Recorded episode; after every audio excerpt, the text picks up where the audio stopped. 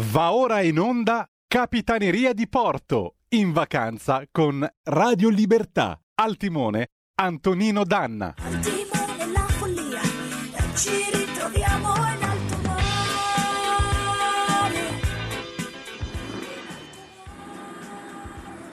Amiche e amici miei, ma non dall'avventura, buonasera. Siete sulle magiche, magiche, magiche onde di Radio Libertà. Questo è Zoom, il drive time in mezzo ai fatti, ma c'è una novità. Fino alla fine di questa stagione di Zoom, il giovedì avremo il garage dell'Alfista.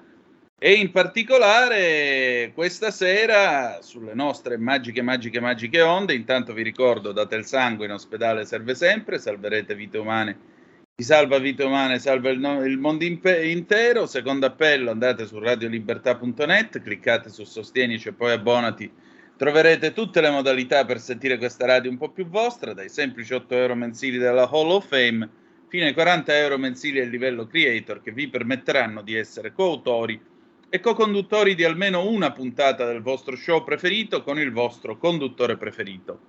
Questa è la puntata di giovedì 6 luglio dell'anno del Signore 2023 e il nostro ospite è un amico che torna e che apprezzo molto mh, e voi lo conoscete bene perché al sabato lo trovate se- quasi sempre come mio compagno di avventure nel garage dell'Alfista, l'amico Alex Cereda. Ciao Alex. Ciao Antonino, saluto a tutta la redazione e tutti gli amici che sono in ascolto. E allora, caro Alex, eh, noi sia pure con questa eh, collocazione un po' inusuale, però ri- continuiamo il nostro cammino in attesa dell'estate, periodo di raduni che ormai si stanno svolgendo in pieno o si avviano al clou, perché poi ad agosto generalmente ci si ferma, anche per il caldo, a settembre poi ci sono gli ultimi eventi, settembre-ottobre, poi generalmente i raduni scemano anche perché eh, chiaramente il tempo, il, il meteo non è favorevole. Ma questo eh, significa anche ragionare in termini di potenziali acquisti quando verrà la brutta stagione. Significa dire, vabbè, oggi è il 6 di luglio, passa agosto, ma magari a settembre-ottobre qualcuno mette in vendita un'alfa. Su- tu su cosa punteresti?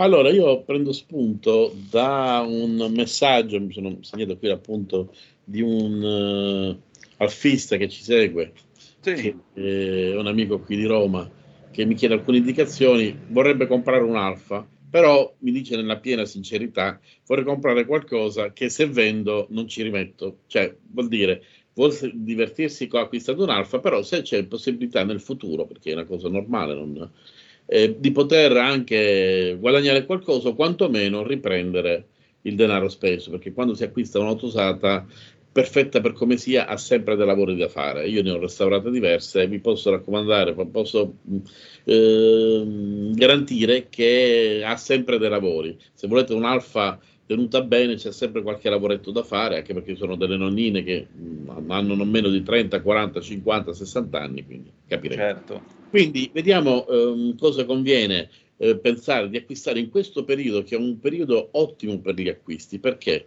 si va in vacanza, c'è chi vuole disfarsi dell'auto perché pensa che magari a settembre, vedi il caso di Roma, che da, da novembre avremo grossi problemi nella mobilitazione e tante auto a Roma si stanno per vendere, tante auto d'epoca, e c'è la possibilità di fare qualche buon acquisto. E... Scusami, una domanda, proprio perché si vendono, il mercato piglierà una botta al ribasso o invece al rialzo? E soprattutto i tedeschi con la loro capacità, Allora, quanto ci porteranno via? Ehm, io spero che non accada che ci sia un, non dico un tracollo, una discesa, perché il mercato Alfa Romeo, soprattutto per le GT Scalino, le Unificato, io non voglio dire l'aggettivo perché mi censureresti, arrivano a chiedere 70.000 euro, io vorrei conoscere nome e cognome, queste persone che comprano un unificato 70.000 euro. Non che non, non sia degno, però c'è una misura nelle cose, perché Sì. poi quando crolla il mercato, quella stessa macchina ne vale 40, 50 che è lo stato attuale. Quindi io penso che alcune auto tenderanno a scendere un po', altre saliranno. Lo scopo della nostra trasmissione oggi è cercare di individuare insieme, io non sono un grande esperto, però mh, seguo quasi quotidianamente gli annunci, non per, acquira- per, acquistare, ma per capire come va il mercato. Anche io, se voglio in- ingrandire il mio garage, eh, senz'altro posso dare qualche consiglio su un acquisto, diciamo, moderato. Quindi aspettiamo che il mercato, almeno nella zona di Roma, secondo me si sta ridimensionando. Tante auto che prima erano in garage e non avrebbero vendute, ora tramite conoscenze, amici o tramite i social, tramite gli annunci sono in vendita perché qualcuno che si impaurisce, non la posso usare solo la domenica, abbiamo un sindaco che non voglio commentare, si commenta da solo purtroppo esistendo, e creando parecchi problemi perché ha, ha bloccato una città intera non pensando che non ci sono solo le auto d'epoca, c'è gente che ha una, famiglie, monoreddito o bireddito e riescono a Roma a vivere a malapena, non possono comprare 40.000 euro di auto perché la loro la devono rottamare per forza. Torniamo a noi. Cosa comprare? Allora, i pezzi più interessanti che hanno una quotazione stabile sono le GTV GT dal 74 in poi, quindi quelle disegnate da Bertone. Sono delle auto che ancora si trovano a 12, 14, 15 mila euro, senza scomodare dal 2005 perché ha sforato i 25, 30, 35, e sono auto che hanno un'ottima affidabilità, sono tutto sommato recenti, perché comunque hanno 40-45 anni, però ehm, reggono un po' meglio il tempo, e sono sportivi, sono grintosi, hanno bei motori, quindi consiglierei sia il 1600 che il 1008 che veniva prodotto prima, che il 2000 che prese poi la, la terminologia GTV e poi ci fu il restyling credo dell'81. Quelle sono auto che oggi eh, sui 14, 15 mila, 12, dipende come stanno, si comprano, quindi con poco più di 12 mila euro comprate un'auto che senz'altro andrà al rialzo. Cioè al prezzo di un'utilitaria, precisiamolo. Quindi possiamo comprare, io rispondo ad Enrico, che si possono comprare auto che possono avere un certo guadagno in futuro. Escludiamo l'effetto Giulia. Purtroppo la Giulia stanno raggiungendo quotazioni troppo alte e il mercato si è fermato. Una Giulia Bollino Oro, per carità è un'ottima macchina, viaggia sui 40, qualcuno ne chiede 50. E sono auto che, avendo circa 60 anni, 55 anni, hanno necessità di avere un restauro ben fatto. Non vuol dire essere perfetta perché il mio amico carrozziere l'ha verniciata. Sono auto da controllare in ogni minimo particolare perché ci sono auto passeggiate, parecchie. Non tutte, ma ce ne stanno tante. Quindi non conviene rischiare quando le cifre sono importanti, a meno che non si desidera quel tipo di auto. La GTV è la prima cosa. Negli anni 90 abbiamo sfornato delle hanno sfornato, abbiamo perché siamo italiani, abbiamo sfornato delle Alfa Romeo meravigliose che compriamo a un tosto di pane relativo. In testa metterei le GTV a chi piace quel tipo di linea, quindi magari mi soffermerei al 3002 busso. Sì, sta... le GTV 916. Un'auto che io consiglio, che tu ben conosci, caro Antonino, è la 166, eh. sia 2005, 3000 o chi le, quelle rare versioni, quelle, quelle rare auto che sono le 3002 V6, che è stato il canto del cigno del motore di Busso e che tuttora sono le più ambite. Una 166 sia 2005 che 3000 che 3002 V6 sono un ottimo acquisto e tutto sommato si trovano a prezzi molto ragionevoli, sono tra virgolette recenti, quindi anche se non c'è un ampio magazzino, ancora si trovano nei rivenditori o nelle, nelle sfasciacarrozze, diciamo così, nel, nei demolitori eh, dei ricambi, sono auto dalle prestazioni straordinarie. Le puoi utilizzare tutti i giorni, hanno la comunità dell'ABS, hanno la comunità il, eh, nella 166 del 2005 c'era il cambio a 6 marce, eh, l'aria condizionata, interni in pelle, eh, assetti straordinari. La 166 è un'auto su cui punterei tantissimo, insieme alla 155 che nella versione Q4 è un'auto di tutto rispetto, e alla 156 che personalmente amo di più della 159 che ho anche avuto. Ma la 156 la, la reputo molto equilibrata, un telaio ottimo, migliore del 155, è un compromesso tra telaio e motore eccezionale. Anche lì le scelte si fanno interessanti. Anche un 2000 156 ben tenuto è un buon investimento. Questo non vuol dire che varrà 30-40 mila euro, però si compra a cifre tutto sommato buone. Un poco più di 10.000 euro la puoi trovare in ottime condizioni, addirittura ho visto degli annunci anche meno, bisognerebbe guardarle, e sono, hanno un futuro che comunque conservano quel prezzo se non addirittura aumentano. Un investimento eccezionale è trovare i, le versioni V6. Scusami, visto che entrambi conosciamo, e io li ho conosciuti grazie a te, eh, conosciamo la famiglia Balduzzi eh, e li salutiamo anche, già che ci siamo. I nostri amici Balduzzi, eh, sappiamo che Santino Balduzzi, tra l'altro in tema di 156, ma anche GTV 916, ha messo mano su, a un famoso motore Alfa Romeo che non ha avuto una grande diffusione, ma che porta la firma Balduzzi. Qual è questo motore? Allora, eh, Balduzzi, e che valore può avere sul mercato a questo punto? Santino Balduzzi ha lavorato a vari motori nello sviluppo, tra l'altro anche il 3000 V6, mm. eh, 3002 V6, lui ha collaborato allo sviluppo e ha fatto, ha prodotto delle modifiche utilizzando, adesso non mi ricordo quale gruppo motore del, del Ferrari, nel, credo nella valvola d'aria, una cosa del genere, e, conosceva abbastanza bene, tant'è che l'Alfa Romeo stesso, nei, nella messa a punto dei motori più critici, indirizzava Santino Balduzzi per la messa a punto. Poi lui ha sviluppato anche i motori della G- GTS, GTS, che l'Alfa Romeo non riusciva a terminare perché aveva problemi di autocombustione, se ben ricordo. Sì, credo GTS, è un motore che non ha avuto un grandissimo... GTS, sì. GTS. E poi sappiamo tutti i motori che ha, preparato Santino, che è una cosa straordinaria, perché io ascolto spesso Ombretta che è un caso di donna appassionata di auto, quindi io consiglierei a tutto, al di là che è un appassionato del Alfa Romeo, anche di scambiare due parole con Ombretta, perché ti racconta pezzi di vita che ha vissuto personalmente o che ha vissuto indirettamente tramite il papà. E mi diceva che eh, negli anni molti um, possessori di auto modificate o tenute da Balduzzi stanno tornando in officina, ovvero um, è, è, come un, un, figlio che va via, parte per il mondo e torna dopo 30-40 anni. Quindi molti di quei motori stanno tornando o per una revisione o per un controllo, solo così per riportarla nel da molti motori fatti da Balduzzi. La collaborazione di Santino è stata enorme e poco si conosce perché due, due fratelli, sia Ombretta che Cesare, sono un po' riservati a livello caratteriale, però eh, parlando con loro ti raccontano tanti aneddoti molto interessanti. Ricordiamo, ricordo il mio amico che ha corso con uh, la uh, GTA, eh, in questo momento ho un botto di memoria.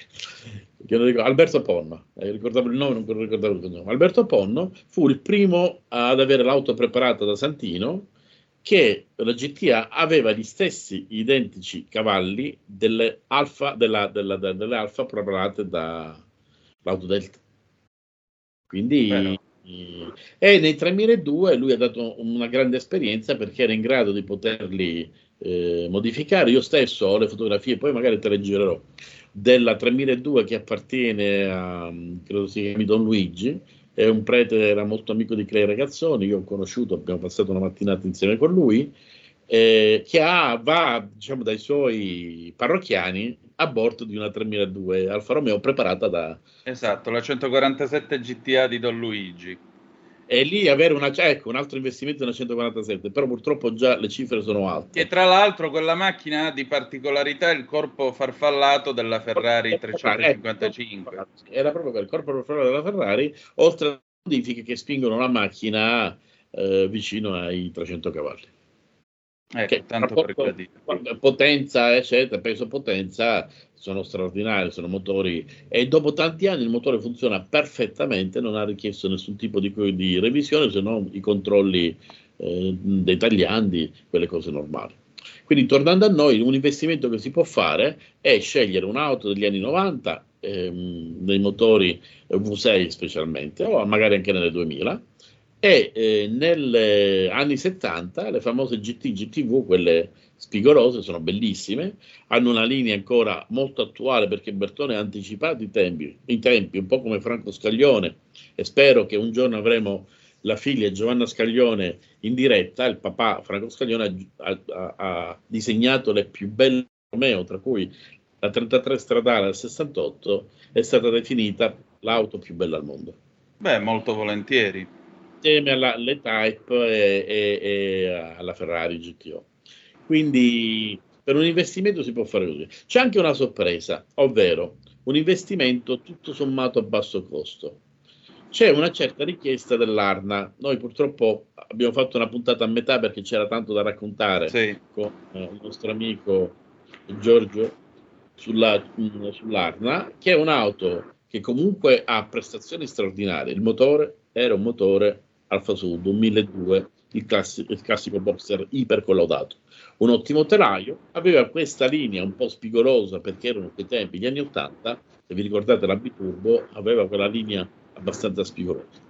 Però è un'auto che con mio, mia meraviglia ho visto che è ricercata perché comunque è un Alfa Romeo. C'è un proverbio che dice anche l'ultimo della classe fa parte della classe.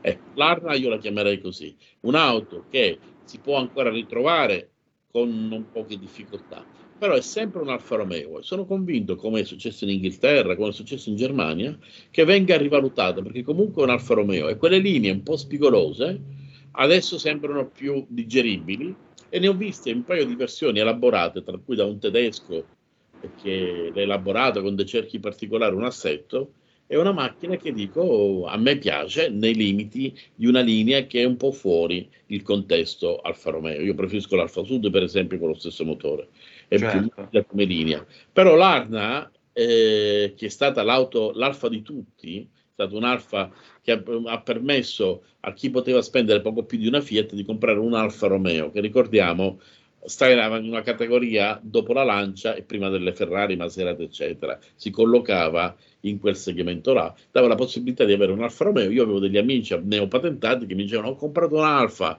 era un'Arna, bella macchina, belli interni, contentissimi perché anziché avere la 1, che era il classico di, di- di ragazzi di quell'epoca, avevano un'Arna che comunque a livello di motore e di prestazioni era ben altra cosa.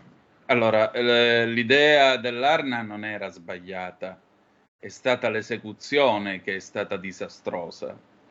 E poi perché l'Arna fu comunque preceduta da una campagna stampa che venne fatta dalla Fiat, basta andare a guardare l'emeroteca eh, della stampa, in cui sostanzialmente la Fiat a quel tempo non vedeva di buon occhio che si aprissero le porte al prodotto giapponese, perché il vero problema nell'Europa degli anni Ottanta, perché non è che sto discorso lo faceva solo la Fiat, era proprio la mentalità dell'inizio degli anni Ottanta di tutte le case automobilistiche che temevano, temevano l'arrivo eh, delle, delle, come si chiama, delle, delle aziende giapponesi. E, e tant'è vero che Ricky Cunningham, cioè il, la- quello che poi è diventato regista, come si chiama l'attore, quello che ha Eh, fatto eh, Ricky. Cunningham? Eh, vabbè, mh, fece il film Ron Howard fece Sì, questo film che si chiama Gang Ho arrivano i giapponesi, dove peraltro le auto giapponesi che vengono mostrate sono Regata e Fiat 127, a cui hanno mascherato il marchio Fiat e hanno messo sto marchio finto giapponese, Sì, è vero. che è una cosa di un, di un assurdo totale. Anche Però- il film Rush hanno, hanno- non hanno sbagliato, chissà i consulenti cosa hanno combinato, hanno raccontato la Formula 1 in una veste, c'è Merzario che comunque ha fatto una lunghissima polemica, a sua ragione, giustamente su, su come è stato reinterpretato. Però comunque, per non eh, uscire fuori dal discorso di oggi, queste sono le auto più interessanti. Se Sì. ci vogliamo spostare negli anni eh, 70, fine 60, la classica Alfa, Berlina, 1750 e 2000, che ancora si trovano ehm, dei, dei pezzi ben conservati a cifre intorno ai 15.000-16.000 euro, quella è una signora auto, un'auto che aveva un'affidabilità che ha sempre avuto anche la Giulia e la Giulietta, eccetera, eh, maggiore, un motore potentissimo e se siete fortunati trovate la rara versione con l'aria condizionata a patto che dopo 50 anni ci sia qualcuno che possa rimettere a posto e poterla fare funzionare. Con 15, 16, 20 mila euro la richiesta di alcuni, di alcuni esemplari in ottime condizioni, comprate l'ammiraglia di quell'epoca che ancora oggi, secondo me, è l'auto più bella. E tutto sommato, dai 15... Cioè la 2006. Sì. Con 15-20 mila euro non si compra neanche una Harley Davidson, o comunque si compra un terzo di, di un Audi o, o, una Fiat un po' accessoriata, no, niente, neanche. 20.000 euro non compri nulla, neanche una Panda. Certo. E, e compri un'auto che è un assegno circolare e secondo me è il 1750 che è il 2000 che hanno motori eccezionali sviluppati abbastanza bene finalmente con un differenziale un bloccante nella versione 2000 godibilissimi nella guida straordinariamente affidabile e conosco che c'è gente che ogni tanto ci fa viaggi da 1000-2000 km eh, in piena sicurezza noi ne abbiamo allora viaggio da fare. Poi sì, vorrà... infatti questo è un viaggio che dovremmo fare per la radio e sarà bello raccontarlo. Ne verrà fuori, vedrai un bellissimo documentario. Libertà sull'auto, così chiunque ci incontri nel viaggio ci possa riconoscere. Senti Alex, eh, noi abbiamo ancora 4-5 minuti, però c'è una domanda che a me eh, sorge spontanea. Abbiamo parlato di Alfa dagli anni 60 ai 2000, però tu non ne hai citata una che in effetti non ha alcun, o meglio, non, non, è, non dico dire che non abbia alcun appeal nei confronti degli alfisti è ingiusto, ma certo è una macchina che non passa molto nei discorsi. La Giulietta 116, il Cuneo, ma perché sta macchina viene dimenticata? Prima della trasmissione, eh pensavo alla Giulietta perché parlando con amici dicono ma sta macchina la Giulietta sembra che non ha mh, particolare attrazione verso i collezionisti. In realtà la macchina è straordinaria sia la prima che la seconda serie bellissime motori dal 1600 al 2000 eccezionali però ah, si trova in un periodo a cavallo in cui il design è cambiato dall'Alfa Romeo quando uscì i contrari tetto, bambino, sì, adolescente. E eh, quell'auto da queste forme molto diverse e avveniristiche, come fu la ritmo quando uscì, non piaceva a nessuno e poi diventò un'auto che tutti volevano. Però inizialmente una linea troppo, troppo particolare. Si staccava molto dalle alfa degli anni 60, era proiettata verso il futuro, però alla fine l'innovazione ci fu per molti alfisti con la 75. Ma a livello di meccanica, a livello di, di, interni, la Ginetta è un'auto bellissima. Ecco, mi hai consigliato, io ti ringrazio, ecco, abbiamo consigliato ai nostri ascoltatori di poter puntare sulla Giulietta. Le Turbo Delta purtroppo hanno quotazioni troppo alte e i ricambi purtroppo non si trovano più, quindi escludiamole, però vedrei una Giulietta anche seconda serie o una prima serie 1600 o la seconda serie del 2000 che aveva dietro mh, mm, paraurti più plasticoso, comunque però una linea un pochettino più moderna, è un'auto che trovandolo di un colore adatto, un bel grigio o un rosso, un colore forte, eh, a livello di prestazioni non ha nulla da invidiare a nessuno e a livello estetico si lascia, si lascia guardare. Personalmente non è la, l'Alfa che io preferisco in assoluto, però riconosco che la Giulietta sia una bellissima auto. Anche secondo me. Allora, senti, siamo arrivati alla fine, noi ci diamo appuntamento a giovedì prossimo, allora ti ringrazio del tuo tempo, caro Alex, e che dire di più, niente, adesso noi ce ne andiamo in pausa, poi Lou Reed Vicious del 1973, perché qua mica passiamo musica di secondo piano, perdonami. Eh. eh. E poi abbiamo, avremo con noi Ale Musella, l'evoluzione della street art. A tra poco, grazie.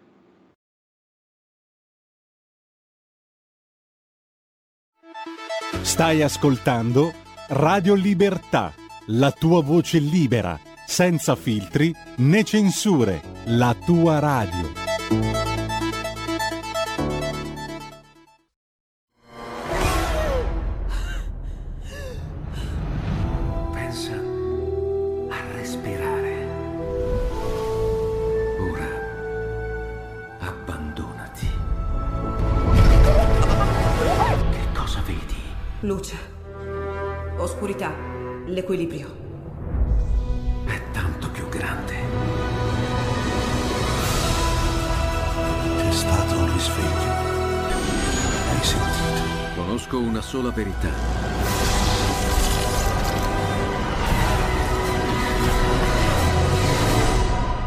Time ti fa entrare nel vivo del cinema, ti fa sentire come se fossi tu il protagonista del grande schermo.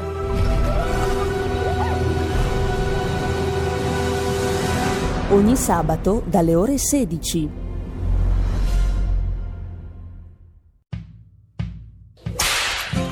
Ehi gringo, entra nel saloon tutte le domeniche a partire dalle 22. Country and Folk Club. La tua radio. Stai ascoltando Radio Libertà. la tua voce libera, senza filtri né censura. La tua radio.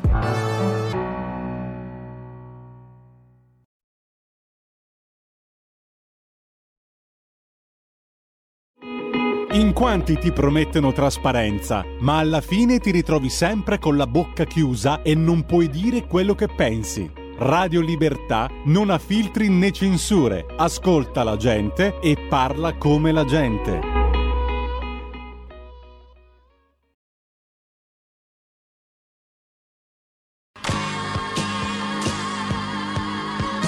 Davide Volpin, un'ora in diretta nel passato per non dimenticare i grandi artisti e la loro grande musica, ogni sabato dalle 17 alle 18, spazio pomeriggio su Radio Libertà.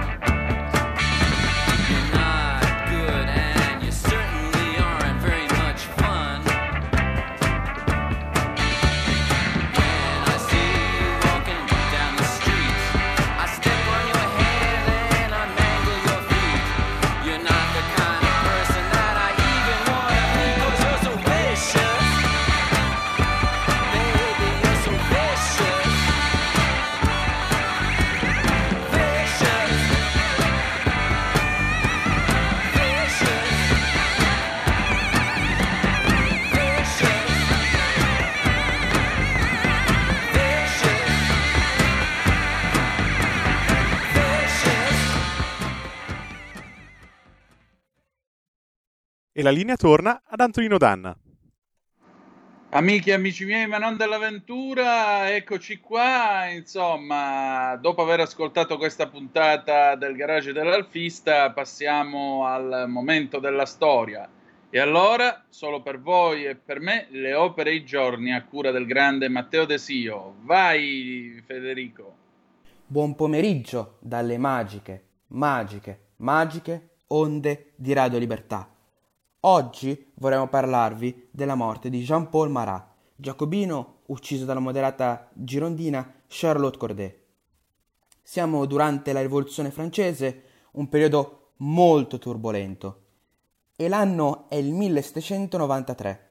La prima parte della Rivoluzione francese sta per finire, con risvolti molto drammatici. La monarchia dei Borbone era ormai caduta. Luigi XVI era stato fino a quel momento l'ultimo re. Egli nel 1791 aveva pure provato a fuggire insieme alla famiglia, ma dopo la sua cattura molti francesi persero la stima per il re e successivamente fu chiesto di far destituire il re e far finire la monarchia da parte di estremisti rivoluzionari rivoltosi, un gruppo che a Parigi si riunì e con l'arrivo dei soldati fu loro sparato.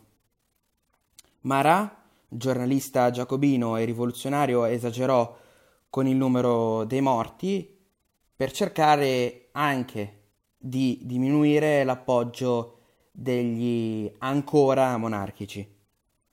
Marat, che in precedenza era stato medico ed aveva spacciato come cura miracolosa l'acqua ricca di calcio. Durante la sua vita Marat ha pubblicato molti libri legati al diritto, anche alla filosofia e pure una contestazione alla- alle teorie di Newton.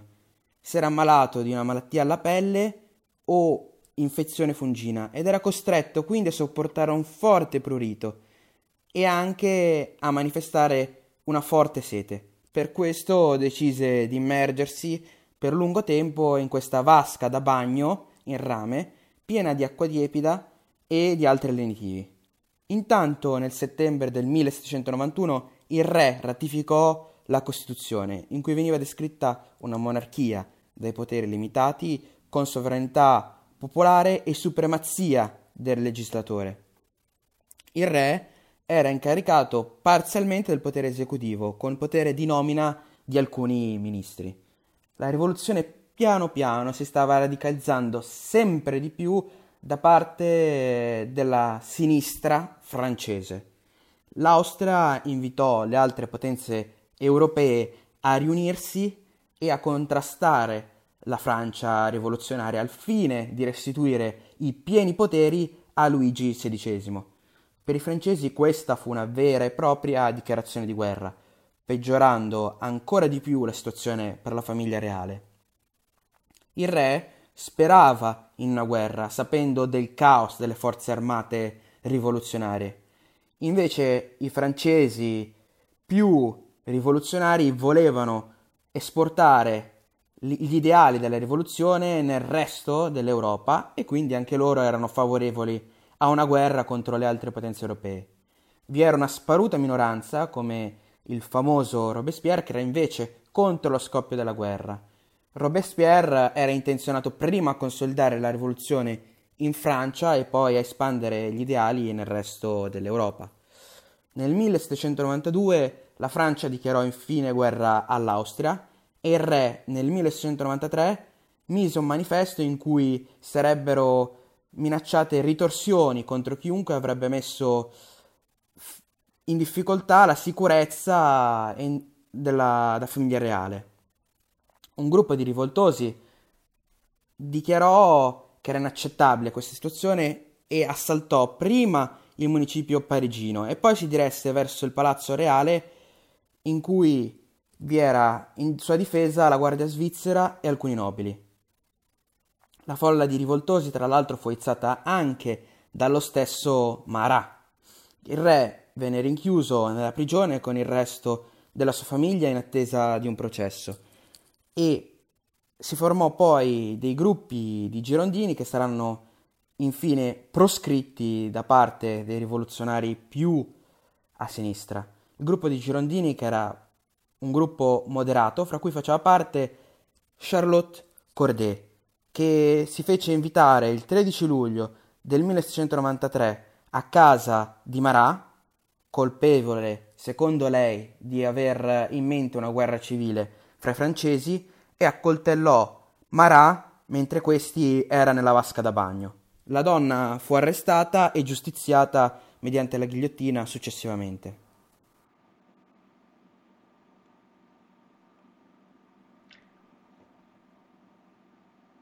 E la linea torna ad Antonino Danna. Grazie, grazie Federico. Allora, abbiamo ascoltato le opere i giorni, la figura di Marà e adesso è il momento del nostro Ale Musella. Ce l'abbiamo? E ancora no, pochi secondi. Ah, ok.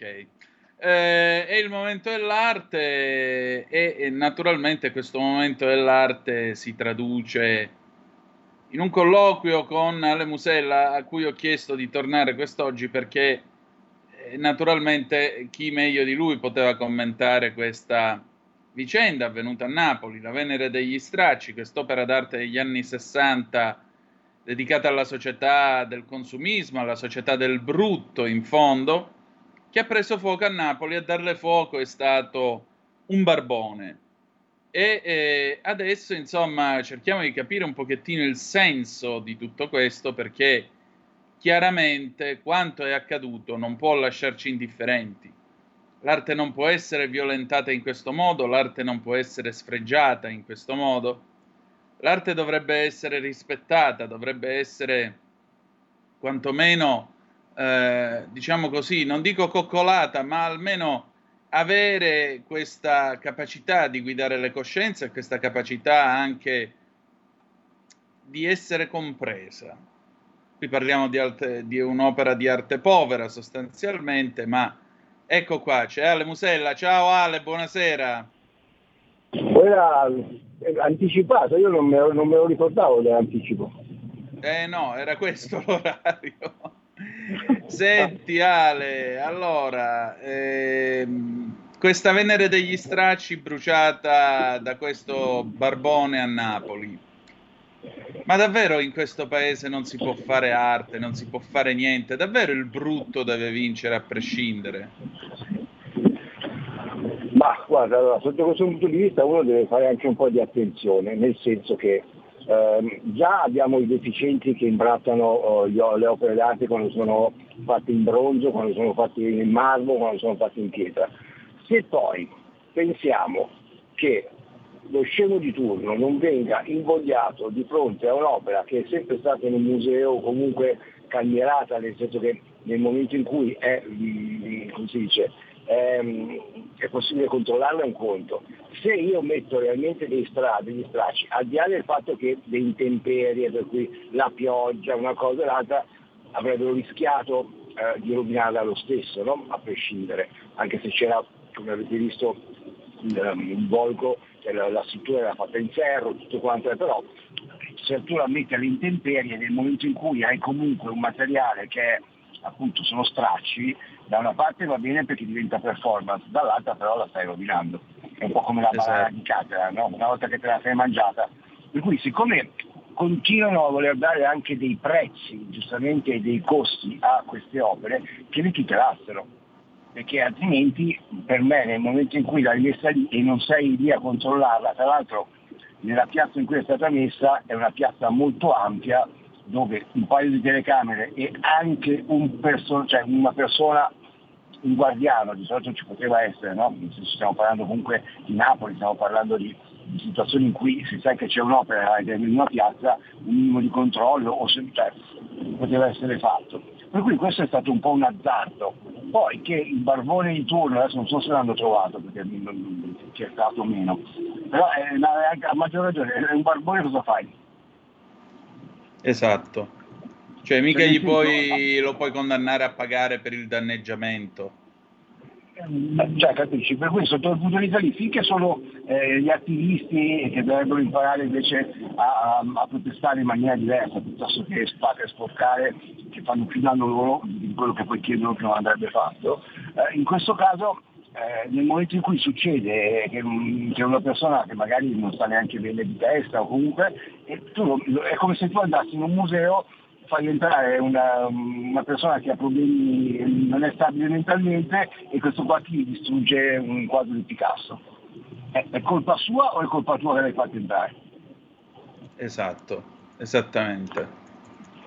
Esattamente. E comunque c'è un senso di inciviltà ormai dilagante nei confronti, nei confronti del- dell'arte. C'è quasi l'idea che in fondo, boh, secondo me, sai qual è il fatto? È che ormai non c'è più la grande bellezza, o meglio, non c'è più la capacità di riconoscere la grande bellezza, c'è solo la grande bruttezza. Io ti dico la verità, viaggiavo l'altro giorno in treno, facevo questa riflessione. Viaggiavo qualche, l'altro giorno in treno a un certo punto sento un bestemmione dietro di me, un gruppo di sedicenni che ormai sono tutti fatti in serie. Potevo essere a Napoli, a Palermo, a Milano, ovunque. In Italia si sta diffondendo questa generazione. Tutti vestiti uguali, tutti con questa eh, capigliatura a pensilina che gli fa il ciuffo che si inclina qua davanti alla faccia e poi risale, che parlano di cazzate usando le bestemmie come punto di inter- come interpunzione. E poi mi sono fermato a guardare il pass- mi sono soffermato a guardare il paesaggio. Sostanzialmente nel Novecento, se tu ci pensi, eh, specie per la grande edilizia abitativa, con l'eccezione di Milano 2, si sono prodotte soltanto delle grandi scatole. Cioè, questi vivono in grandi scatole. Sono educati al brutto perché ascoltano brutta musica, vedono brutte cose, proprio nel senso di programmi brutti, programmi stupidi. Non hanno un'idea della cultura, non hanno un'idea dell'arte, per cui non hanno un dialogo con l'arte. Cioè, sta venendo fuori della gente che sostanzialmente non gliene frega nulla dell'arte. Ma un paese così a cosa è condannato? Ma sai, allora, c'è un'involuzione nel senso che ehm, sicuramente la problematica che ritrovano anche adesso, guarda, non rispettano gli insegnanti, eh, una volta se tu andavi a casa con una nota tuo padre ti dava un calcio nel culo, adesso dall'insegnante, cioè, per cui c'è comunque una distorsione di quello che voleva dire educare al bello, al brutto o comunque alla civiltà, capito? Per cui adesso se tu ti permetti e trovi questi ragazzini davanti che magari ti hanno spregiato la macchina che ti sono seduti sopra e gli dici qualcosa, devi anche stare attento, perché comunque poi Esatto. dopo sono- passi sempre dalla parte del torto sotto questo punto di vista. Per quanto riguarda l'arte, purtroppo l'arte già in linea di massima, quando la facevo io, quando io ho fatto il liceo classico, avevo solo due ore alla settimana di, di, eh, di arte, ok, di storia dell'arte, che a me piaceva molto.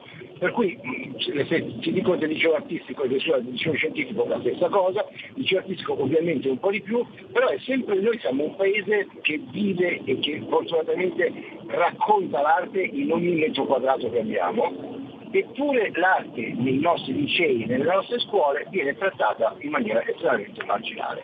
Allora, per abituare al bello, per far sì che qualcuno capisca che l'arte sia bella, gliela devi spiegare. Non si deve aspettare che sia lui che vada in un museo forse, ma non lo so, chissà, perché ancora questi ragazzi, la maggior parte delle volte che gli proponi di andare a un museo, ti guardano come dire cosa ci vado a fare che palle. A prescindere, a prescindere, capito? Che ci sia Canova, che ci sia Banfi, a prescindere, per loro museo equivale che palle. Esatto. Ma perché? Perché c'è una, cioè, abbiamo detto tante volte, per educare le persone al bello o all'arte ci vogliono le persone preposte a farlo, che sappiano parlare e dialogare nella lingua giusta con le persone che hanno davanti. Tu, tu non puoi pensare di affascinare un giovane all'arte nel momento in cui parli come se fosse un libro stampato e rompi le palle a chi conosce l'arte perché si annoia devi capire come interagire con queste persone qua, entrare nel loro mondo, nella loro comfort zone. E invece, ancora una volta, spesso volentieri chi si occupa di arte sale sul piedistallo ed esige che chi vuole capire di arte capisca quello di cui parla, ma non scende dal piedistallo. Per cui il primo errore per cui succedono queste brutture è questo, perché al di là del fatto che questa volta sia stato un barbone a farlo, ma poteva essere chiunque altro, non ha neanche capito che cosa ha distrutto. A prescindere dal fatto che possa piacere o, meno quest'opera, io la trovo anche abbastanza eh, interessante sotto il punto di vista perché la, proprio lì, la vede degli stracci va proprio a significare il bello che guarda la schifezza dell'arte contemporanea che sta venendo fuori perché logicamente è un po' come se fosse quello, capito? Però quando vanno a incettare la, la statua davanti a- al Duomo o la fontana di Trevi, ma la fontana di Trevi è, un- è una bellezza mondiale, ma ti rendi conto di che stai facendo? No, perché non sai neanche chi l'ha fatta, quando l'ha fatta, quanto ci vuole a farla. Allora forse nel momento in cui ti rendi conto di che cosa hai davanti, prima di fare una scattata del genere, ci pensi. E ripeto, ne sto Esatto. parlando di Barbone che poverino adesso eh, non so neanche chi sia potuto sapere, però non, non guardi accanirmi contro una persona che magari ha già avuto dei suoi problemi nella, nella- nella- nella vita e se fosse stato in situazioni normali magari non l'avrebbe mai fatto. Però io invece mi accanisco contro l'ignoranza di fondo di persone che proprio non comprendono neanche che cosa voglia dire. L'altro giorno ho fatto un post dove ho chiesto, "Ma secondo voi è stata venduta una- un'opera del Canova, eh, uno per cui bellissima, a 2 milioni e 9 a 2 milioni e 900 mila eh, sterline, e, poi ho messo in paragone un'opera di Banksy, che è un pezzo di carta che poi tra l'altro mi nasce da scritto non dovrebbe essere venduto, è nato con il paladino di e poi invece poi invece degli altri sono di 21 milioni di dollari. Allora il Canova chi è in grado oggi di rifarlo? Io ho detto tante volte che ci sono degli scultori che non sanno neanche usare lo scalpello, ok? Per cui quello è un'opera d'arte irripetibile, ok? Purtroppo, per fortuna, di Banksy, se io ti posso mettere, lui è stato il primo, è stato spinto, perché comunque sappiamo che è questo personaggio famoso, però non si sa chi è, per cui c'è stato comunque un discorso mediatico dietro. Ma di Banksy c'è la qualità tecnica di Banksy, ce ne sono centinaia, per cui tu stai comprando una cosa che è ripetibile e anzi è fattibile anche meglio. E allora che cosa stai comprando? Perché non ha inventato niente Baschi, eh? perché lui è del 2000, del, del 90, cioè la art nasce nel 70 a New York, per cui non ha neanche inventato un, un- un movimento, non ha inventato niente. A un certo punto, grazie alla, alla potenza mediatica che si portava dietro, è salito alla ribalta, ma senza fare niente rispetto a tutti gli altri. Esattamente. Senti, senti Ale, eh, c'è un modo per uscire da questo, bar, da questo baratro? Possiamo recuperare un po' di gentilezza, perché l'arte è anche questo, un po' di gentilezza, eleganza, buon gusto, o è ormai una discesa verso gli inferi? Guarda, io sono sempre um, propositivo, per cui mi auguro, e questo lo dico in tutte le mostre che curo, negli articoli che scrivo, nelle interviste che faccio, ehm, seleziono le persone con cui collaboro eh, in base anche alla stessa forma mentis che io e per cui eh, con, lo stessa, con la stessa voglia di divulgare l'arte. Quindi noto che c'è gente che non capisce, ma c'è anche gente che comprende e che è della nostra stessa opinione. Per cui quello che io mi posso sforzare di fare, perché sono convinto che ci sia tanta gente che invece voglia che l'arte riprenda a vivere, che bisogna insistere.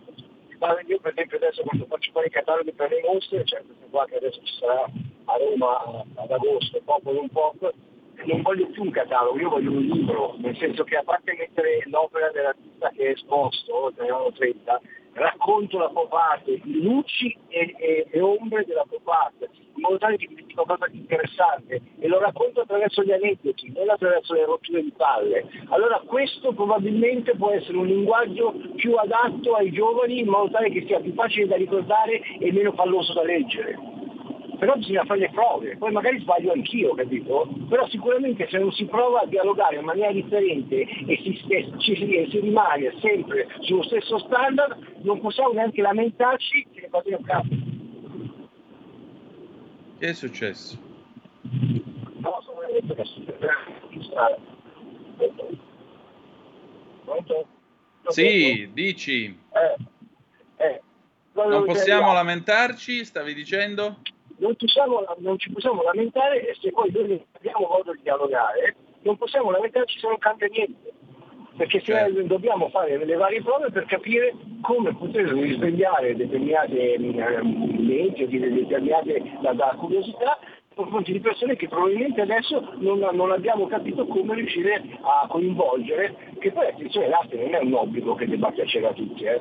per cui anche qua non bisogna partire dal presupposto che ah, se non capisci l'arte sei tagliato fuori. Poi cioè, a chi, chi vuole fare il meccanico, meccanico, meccanico, gli piace giustamente aggiustare i motori, perché l'arte non è che va a fissargli alla porta e per forza deve capire eh, chi è Gauguin. Bisogna anche capire a che, a, che ehm, a che pubblico ci si rivolge e poi quando si è giovani si può capire come si fa con le scuole chi è più incline a una cosa o all'altra, però lo capisci spiegandolo bene, perché fino a quando eh, l'arte nei licei o comunque nelle scuole italiane viene trattata in maniera marginale, non dai neanche la possibilità a un ragazzo di capire se gli piace o se non gli piace. Pronto?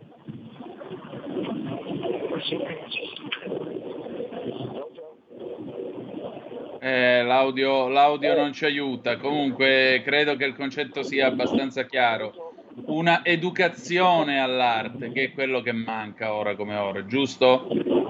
Ma certo, l'educazione all'arte, come dicevo prima, so dove siete arrivati che ho detto, nella, nella- nella scuola italiana è, pre- è raccontata in maniera marginale a parte del liceo artistico e, e di conseguenza non riesci neanche a capire se un ragazzo, è- se un ragazzo piace o meno, ma perché non hai neanche tempo di spiegarti. Ok. Ale, io ti voglio ringraziare per questo tuo intervento. Grazie ancora. Allora, grazie mille a voi, eh, ma, ma noi ci risentiamo a settembre. eh, per la prossima Noi ci risentiamo a settembre con Zoom, sì.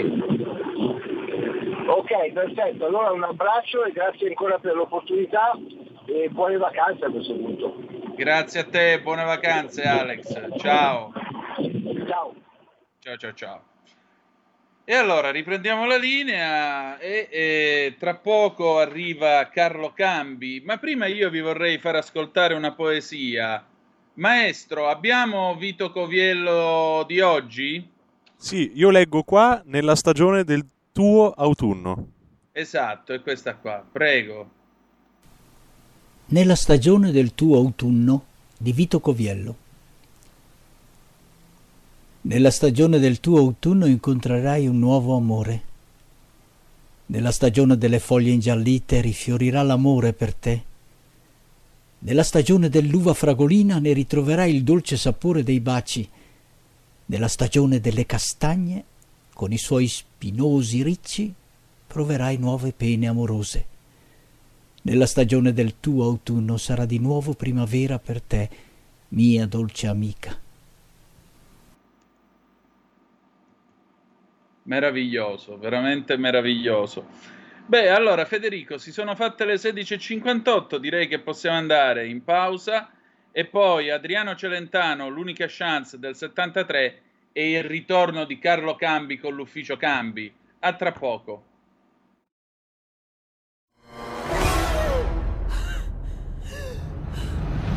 Pensa a respirare. Ora abbandonati. Che cosa vedi? Luce. Oscurità. L'equilibrio.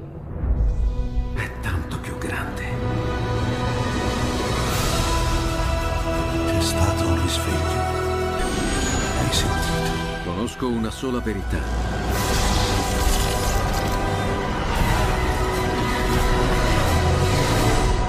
Movie Time ti fa entrare nel vivo del cinema, ti fa sentire come se fossi tu il protagonista del grande schermo.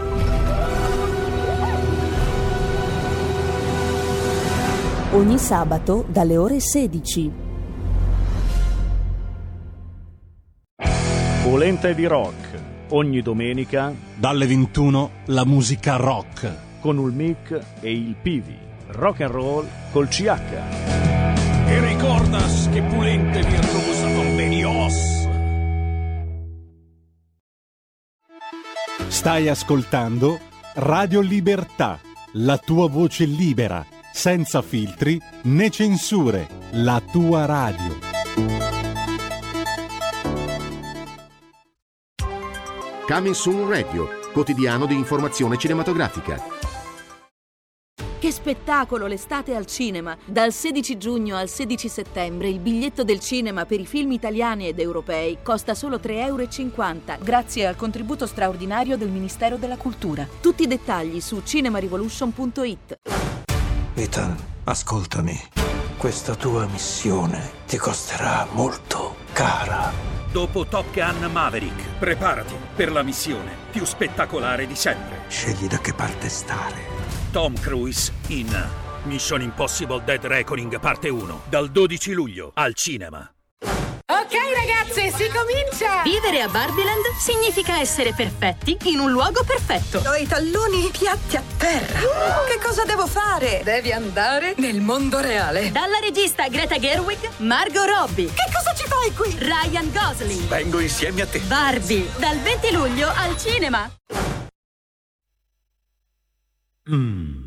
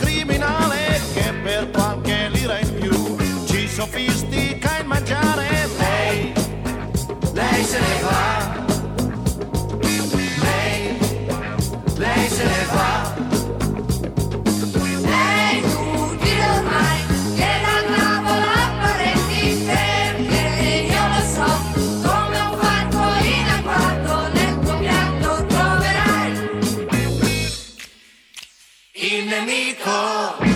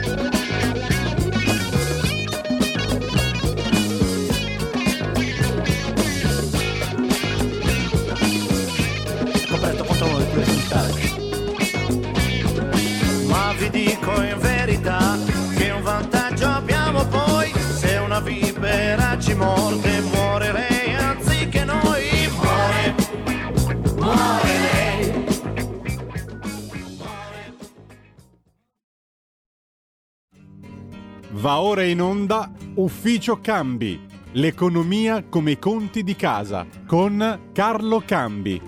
Andare, camminare, lavorare, andare a sparatrare. E la linea torna ad Antonino Danna con Carlo Cambi.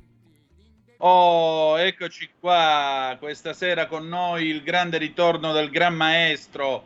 Ciao Carlo. Ciao Antonino, come stai? Ma un po', un po' stanco, però bene, dai, non mi posso lamentare. Allora, di che parliamo, bel giovine?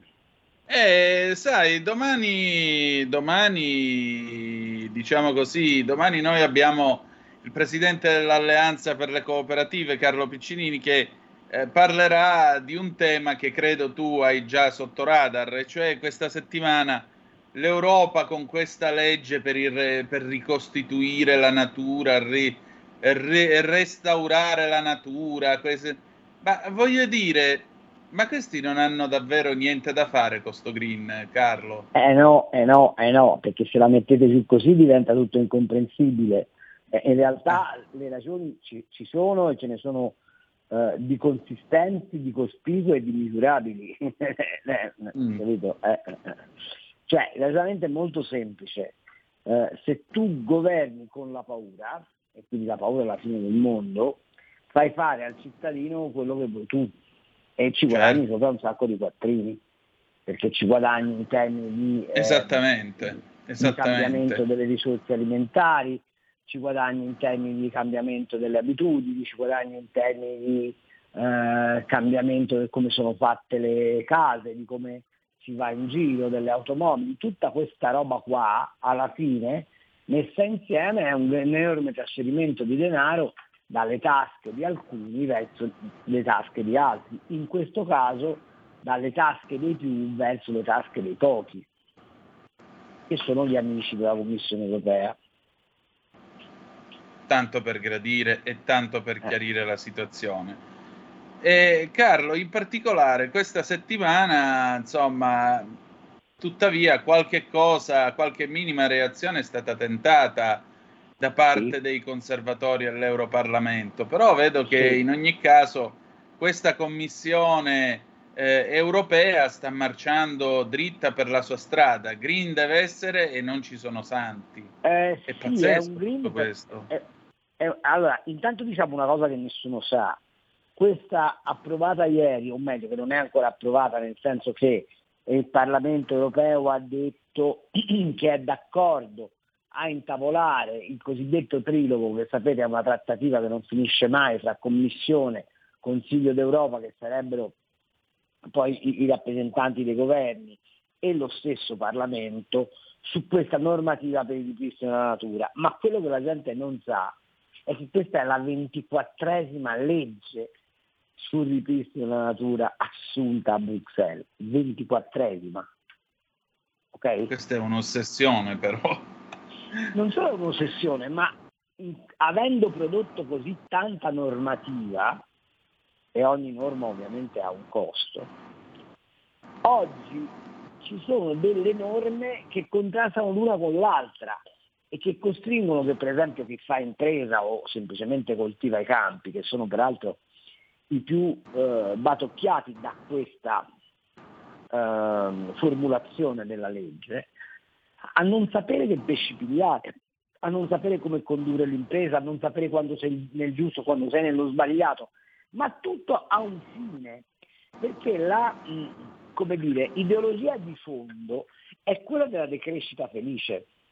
Cioè questi ragionano come se l'Europa fosse ormai così ricca, così eh, capace di vivere al meglio, che può evitare di produrre, perché può comprare tutto fuori, e, e- e si salva la coscienza ambientale perché non producendo ovviamente non emetti alcuna, mh, alcuna eh, eh, sostanza climalterante perché non disturbi nulla. Ma tu pensa semplicemente a questo ragionamento, a fronte di un'inflazione sui beni alimentari che più o meno viaggia al 12% in Italia e poco, poco, poco sotto in Europa, tu fai una legge che riduce del 10% la superficie coltivabile, che riduce del 50% entro due anni per arrivare all'abbattimento totale entro il 2030 di qualsiasi fertilizzante e c'è uno studio fatto da Divulga che è un importantissimo centro di ricerche sull'agroalimentare, eh, fortunatamente italiano perché almeno ci dà la bussola di quello che succede, che ci dice una cosa molto semplice. Perderemo all'incirca dal 35 al 50% delle produzioni europee. Questo significa che le devi comprare fuori, Questo significa che avrai un rimbalzo sui prezzi stimato intorno al 30-35%, ma questo significa che compri fuori dei prodotti che non hanno minimamente gli standard attuali dei prodotti europei e che offendono l'ambiente da un'altra parte che non è l'Europa. Cioè è una follia.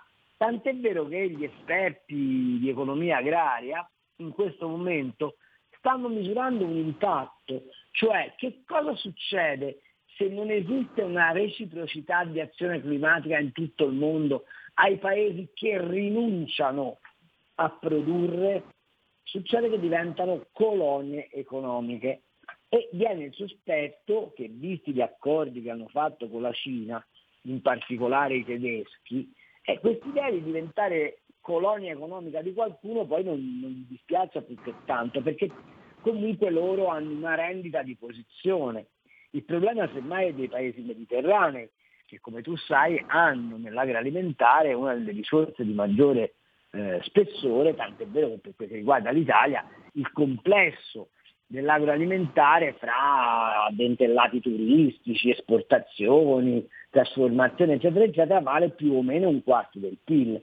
Ora tu capisci che se all'Italia gli cominci a togliere anche la possibilità di sviluppare un quarto del suo PIL, evidentemente non la stai trattando troppo bene. Detto questo, ed è l'ultima cosa che ti dico eh, prima di ripassarti la parola, c'è un elemento eh, politico importantissimo in questa vicenda.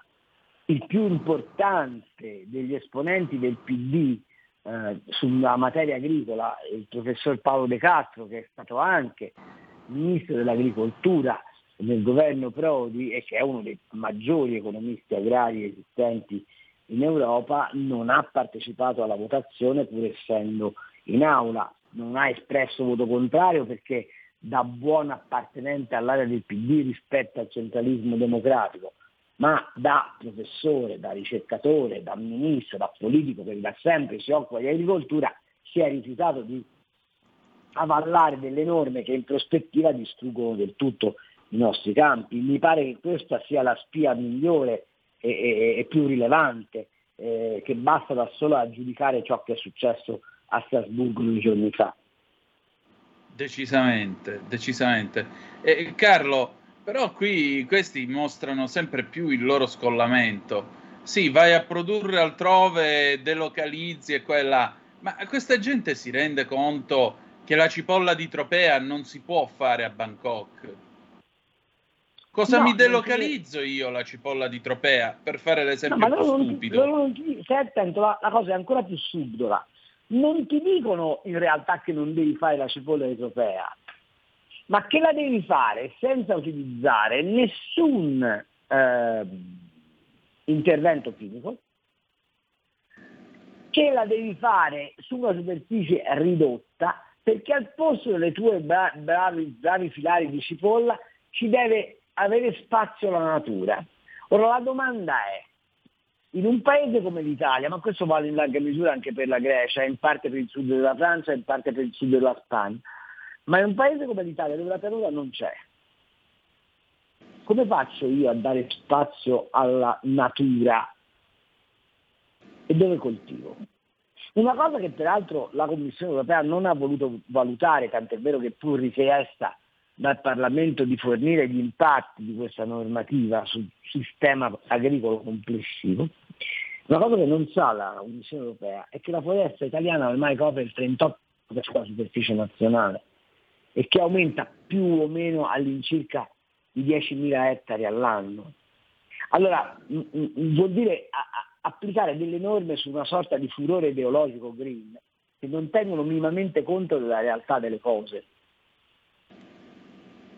Ma Carlo, a me pare veramente di vivere in un nuovo balzo in avanti proclamato da Mao, cioè qua ora eh, questi maoisti del verde ci stanno obbligando a, ma eh, il grande balzo in avanti distrusse la Cina, provocò un'ondata di fame e di miseria che la metà bastarono. Ma Qui guarda, io penso, che, io, stessa penso che, cosa. io penso che l'esempio migliore sia quello dell'impero romano. Mm. Cioè noi ci stiamo avviando verso l'idea eh, che per il solo fatto di essere europei eh, possiamo vivere bene. Non sta scritto da nessuna parte. E appunto. Cioè, non riesco a capire proprio il senso. Se tu devi dipendere dagli altri poi, perché tanto noi abbiamo restituito alla natura la pianura e così via, domani si alza qualcuno a Pechino e dice sapete che c'è? Che noi mangiare in Europa non ne portiamo più. E poi il pane Sì, ma- con cosa lo fai? Sì, non solo qualcosa da fare. Ti faccio un caso. Eh, eh, abbiamo tanto strepitato per il grano dell'Ucraina, giusto? No? Sì. Manca Sì. il grano dell'Ucraina, eccetera, eccetera. Sapete chi ha comprato il 24% della risorsa agricola ucraina? La I Cina. cinesi. E sai chi ha venduto quella risorsa agricola alla Cina? Dice il governo Zelensky, no? No, BlackRock. Certo. Allora, è evidente che c'è un- una, come posso dire, una, un- una manovra avvolgente, per cui alcuni, soltanto alcuni grandi centri di potere possono governare il mondo. E non è un caso che eh, qualsiasi provvedimento assunto viene fatto sotto la minaccia di una paura. Cioè questi hanno scoperto che la finestra di Overton funziona a meraviglia. Pazzesco, veramente. Pazzesco. Questi ci porteranno alla rovina e pretendono anche che gli si battano le mani. È incredibile, è incredibile. C'è una telefonata, Carlo, la prendiamo subito. Pronto, chi è là? Ciao, sono Silvio, saluto a Carlo e Antonino. gra- Carissimo, ciao, dici. Sì, eh, oggi, stamattina, mi è venuta una battuta del tipo perché non gli mandiamo un po' di cinghiali a Bruxelles e a Strasburgo, così magari stanno meglio anche loro in mezzo alla natura. E poi comunque una cosa volevo dire, ma hanno tenuto conto che l'Italia, l'Italia in pianura ne ha pochissima, è tutta montagna, no? Ci ha- ci hanno pensato a sta cosa o dobbiamo comunque anche noi ritirarci? Resto in ascolto, ciao. Carlo. Eh sì, però questo dovrebbe dirlo a- a- a- agli eurodeputati di PD, Verdi, eccetera, eccetera, perché eh, sono loro che hanno votato, peraltro consentendo con i loro voti che questa legge passasse. Sai, il risultato è, emblematico. Ci sono stati 300 voti a favore, 300 voti a favore della proposta eh, del PPE e dei conservatori di accantonare la legge e 336 voti contrari, quindi che davano via libera alle norme della Commissione. Quei 36 voti sono fatti da PD, Verdi e eh, Grillini. Quindi è l'Italia che ha detto sì alle follie verdi della Commissione. Ok? Ok. C'è un'altra telefonata, Mauro da Reggio, ciao. Ciao Mauro, ciao Cambi. Il Ciao. problema non è che si tratta di cretinismo intellettivo di- di- della commissione di metà del Parlamento, come, hai detto- come ha detto bene Cambi. È solo un clamoroso, grandissimo e pauroso senso di corruzione, perché se nel Parlamento europeo a Bruxelles ci sono 13.000 lobbisti, è l'operazione portata avanti dalle multinazionali del cibo che hanno corrotto completamente tutto questo, né più né meno. Ricordo solo una cosa, l'Italia è 300.000 km quadrati, comprese Alpi ed Appennini. Come terra fertile su 60 milioni di abitanti sono 2 metri quadri, per cui io voglio vedere cosa diavolo pretendono di fare. Ciao. Carlo. Beh sì, cosa pretendono di fare? Pretendono di fare ciò che sappiamo da, da lunga pezza, e cioè che siccome queste norme, queste, queste, mh, queste decisioni, queste norme, queste affermazioni eh, vengono tutte, tutte dalla stessa parte, e cioè dal Timmermans più la von der Leyen, eh, è evidente che esiste una questione lobbistica che sorregge questo tipo di scelte. E siccome l'Italia è un'anomalia positiva dal punto di vista agricolo nel mondo, bisogna che questa anomalia positiva venga, come dire, cancellata o quantomeno compressa, per evitare che i disegni a livello mondiale, sto parlando di Bill Gates, sto parlando dell'OMS, sto parlando di alcuni pezzi della FAO che pensano alla carne sintetica, che pensano alla guerra delle proteine, che pensano ai prodotti alimentari indifferenziati, debba essere conculcata ed eliminata. Ma non è più un ragionamento da complottisti, è un disegno facilmente leggibile e assolutamente scoperto. Il problema qual è?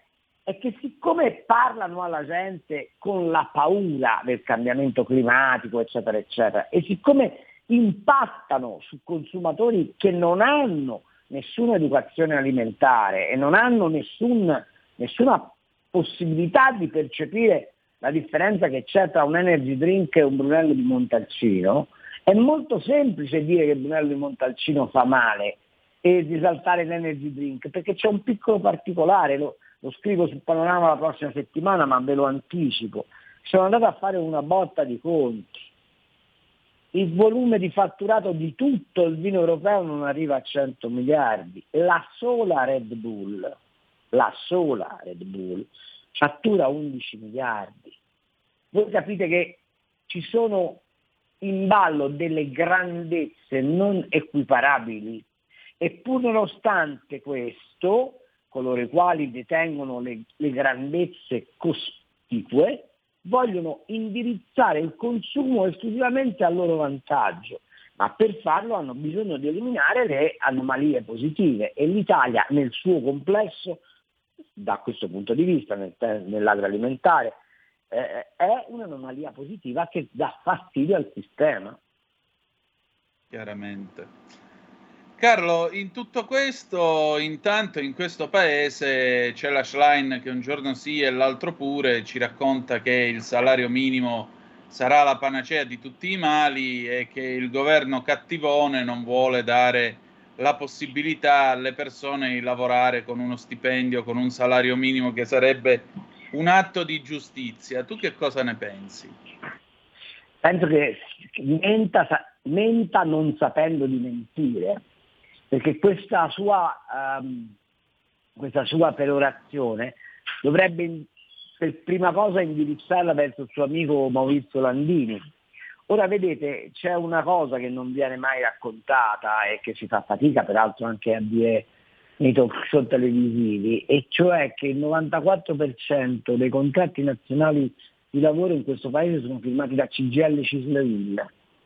Se tu vai a prendere il contratto nazionale lavoro degli addetti alla sicurezza, cioè quelli vigilanti, tanto per capirci, o degli addetti alla cura della persona, tanto per capirci le badanti, o degli addetti, tanto per capirci, alla cura delle case, cioè le COLF, le, le collaboratrici familiari, e gli addetti ai servizi di polizia o, alle, o al contratto delle cosiddette multi-utilities, ti accorgerai che le paghe orarie vanno da 5,45 euro a 6,20 euro.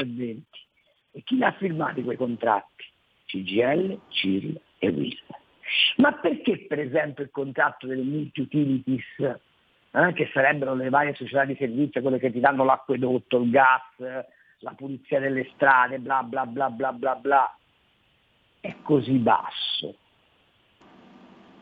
perché gran parte delle multiutilities sono partecipate dai comuni, quei comuni che fino a poco tempo fa erano in mano al centro-sinistra. E per fare i bilanci pigli delle multiutilities e riversare ai sindaci felici del PD i soldi derivanti dai dividendi delle multiutilities si facevano i contratti a 5,40 euro all'ora per gli addetti ai servizi questa cosa qua, perché la signora Schlein non ce la racconta?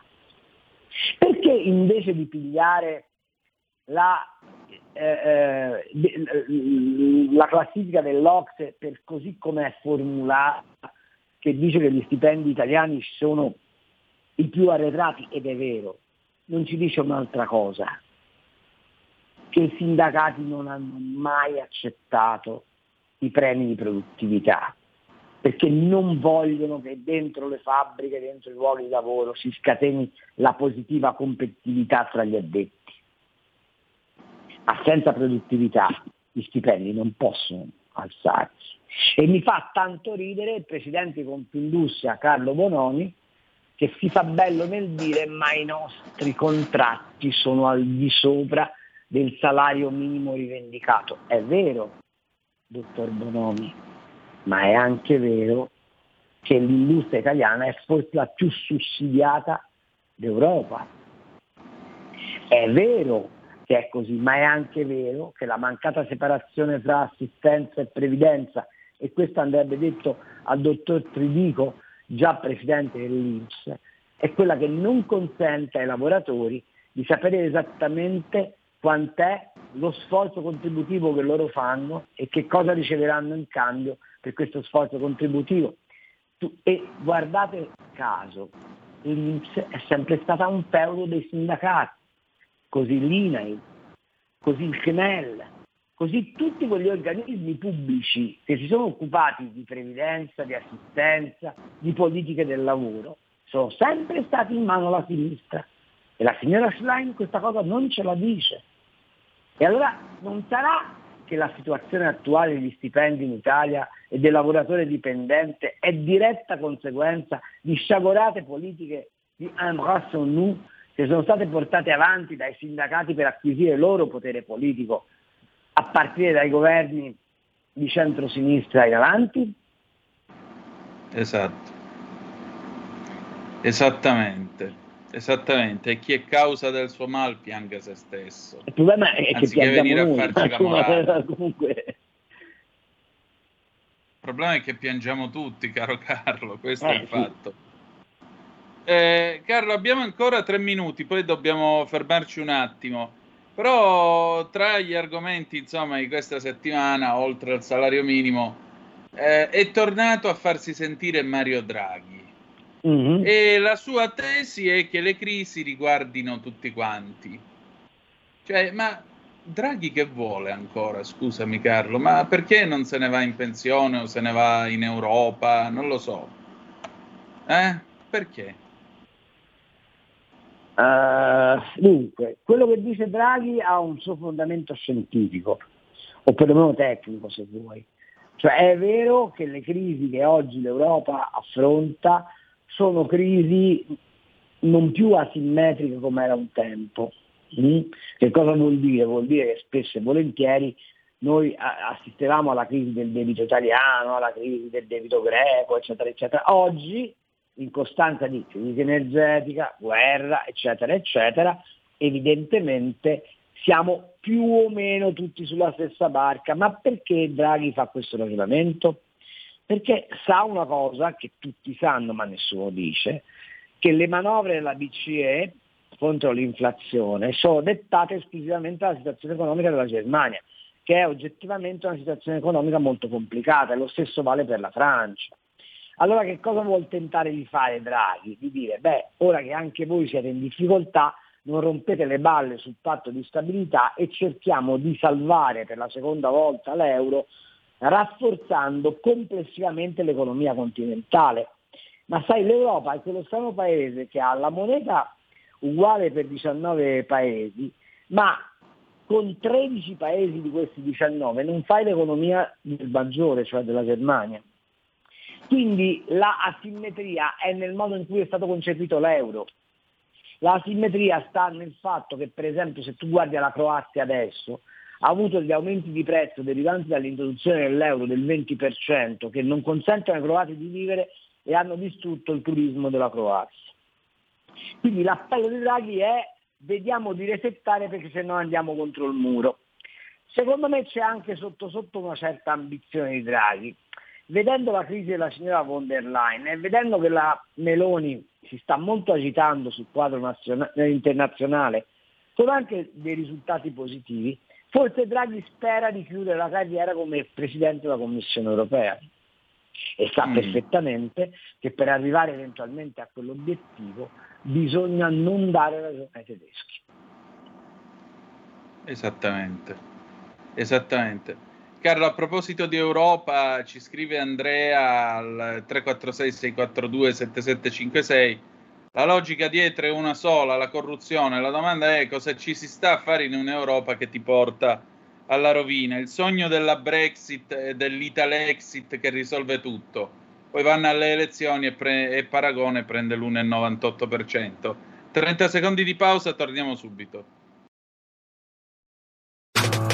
Stai ascoltando Radio Libertà. la tua voce libera, senza filtri né censura. La tua radio.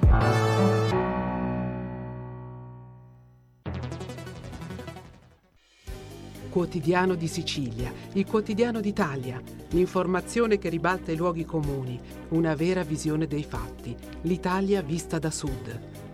Ogni siciliano che vive in Italia e nel mondo è una risorsa, è protagonista della crescita della nostra nazione. Dai forza alla crescita della nostra isola, abbonandoti al QDS digitale più archivio a soli 99 euro annui. Quotidiano di Sicilia, il quotidiano d'Italia, una scelta di valore.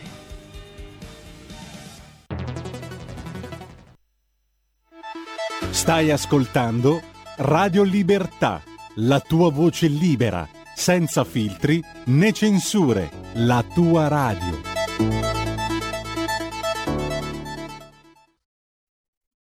E la linea torna ad Antonino Danna. Carlo, rieccoci, rispondiamo a questo nostro amico perché ogni volta è Italexit, ma non mi pare che sia la soluzione di tutti i mali. Almeno a me non sembra. Ma non, non- non è nello- non è nell'ordine delle cose né nell'ordine del possibile. Eh, il problema qui non è uscire dall'Europa, è cambiare l'Europa. Esatto, La risposta è solo questa. Ma non è possibile uscire sia per vincoli di bilancio, perché ci costerebbe l'idea di Dio, sia perché onestamente per come adesso è messo il mondo ha poco senso. Mm, e ha poco senso economico. ha poco- Altro ragionamento è, vogliamo cambiarla questa Europa? Vogliamo avere un impianto normativo diverso? Vogliamo guardare ai bisogni reali dei cittadini? Ecco, in questa chiave ti dico sì, è possibile eh, lavorare per cambiare l'Europa, però chi parla di Italexit, eccetera, eccetera, poi dopo se tra un anno non va a votare, li chiamiamo a rendere conto del perché non hanno votato, eh? Come no? Aggiungerei una cosa, faccio un piccolo esempio. Stamattina io ho ordinato i bracetti anteriori delle sospensioni della mia Alfa Romeo. Dici tu chi se ne frega? E me ne frega perché le ho ordinate in Inghilterra. Pensate un po', il ricambio è venuto 150 euro. Spedizione e dogana, grazie alla Brexit, secondo te a quanto ammonta, Carlo? Non, non ho idea. non. Quasi la metà, 70 euro. Ah, Eh, sì, questo è l'effetto della Brexit. Provate a pensare l'Italexit, che cosa abbiamo noi da vendere in giro? Sì, ma mh, ripeto, noi per esempio abbiamo un interscambio commerciale con gli altri paesi europei che più o meno vale il 50% del nostro export. Non possiamo immaginarci chiusi dentro il nostro particolare, però possiamo, anzi dobbiamo, anzi è indispensabile andare in Europa a cambiare le regole. Poi se mi dite, quando abbiamo fatto il cambio euro-lira, abbiamo sbagliato tutto, vi, vi dico io sì, abbiamo sbagliato tutto, abbiamo, hanno sbagliato tutto. Ma, ma- ma perché non c'è stata la capacità politica, e lì la responsabilità è anche dei francesi, di dire alla Germania tu non puoi pensare di comandare, perché sei stata salvata dal tuo debito appena 50 anni fa e devi accettare che esistano altre regole. Ma in realtà l'euro è stato concepito dai tedeschi e imposto dai tedeschi come la moneta di rafforzamento della loro egemonia economica. E l'errore qual è stato? Non costruire prima di voler aderire all'euro una alleanza di tipo politico per contrastare lo strapotere economico della Germania, la quale Germania peraltro è da vent'anni che è in infrazione perché continua ad avere dei surplus commerciali incompatibili con, il, eh, con lo stare dentro la comunità europea, così come l'Olanda da vent'anni è in infrazione fiscale perché ha una tassazione di favore sulle società che è incompatibile con lo stare in Europa. Ma siccome noi purtroppo negli ultimi 15 anni siamo stati governati da delle forze che hanno lavorato alla dissoluzione della nazione italiana ed erano convinti che stemperare tutto dentro l'Europa gli avrebbe garantito un potere illimitato e indiscutibile, non abbiamo mai giocato un ruolo da protagonista e da interdittore sui tavoli di Bruxelles, dove invece abbiamo titolo per farlo essendo la terza economia del continente, anzi adesso la seconda, perché la Francia sta messa peggio di noi, ed essendo uno dei sei paesi fondatori dell'Europa. Noi questo protagonismo politico-economico a Bruxelles non l'abbiamo mai rivendicato.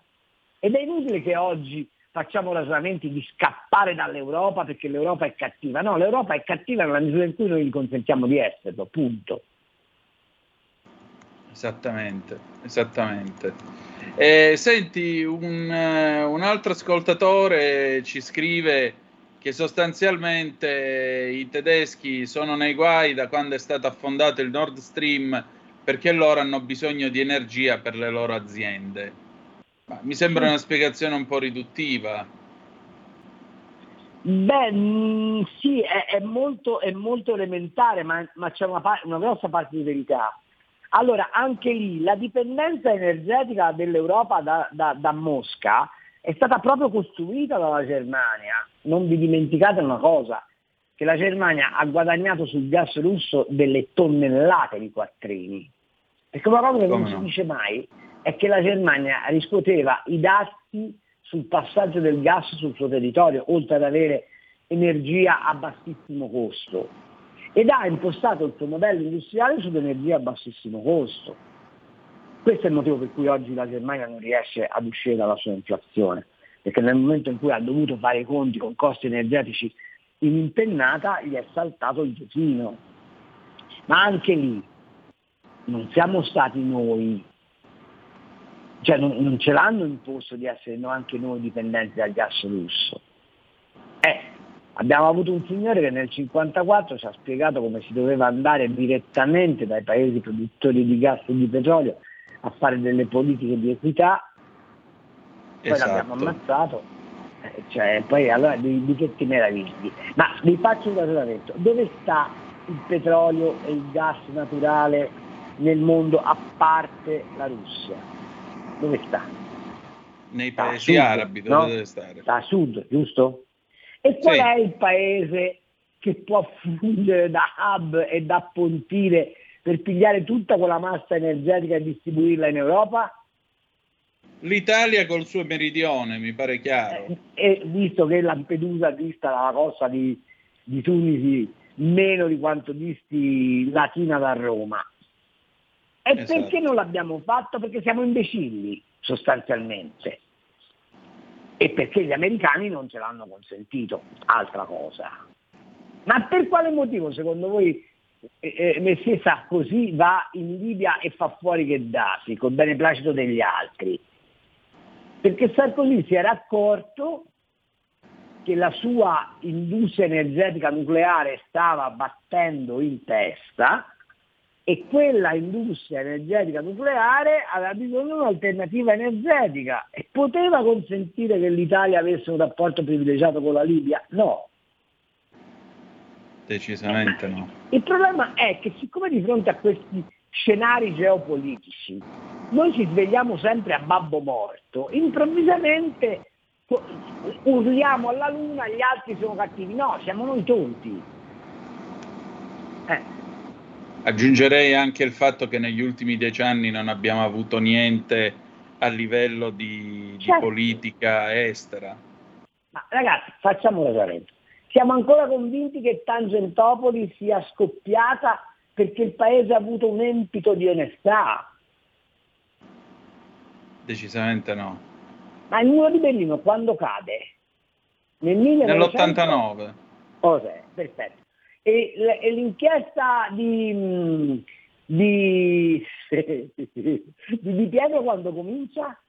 Nel 92. Eh, quanto è passato? 36 mesi.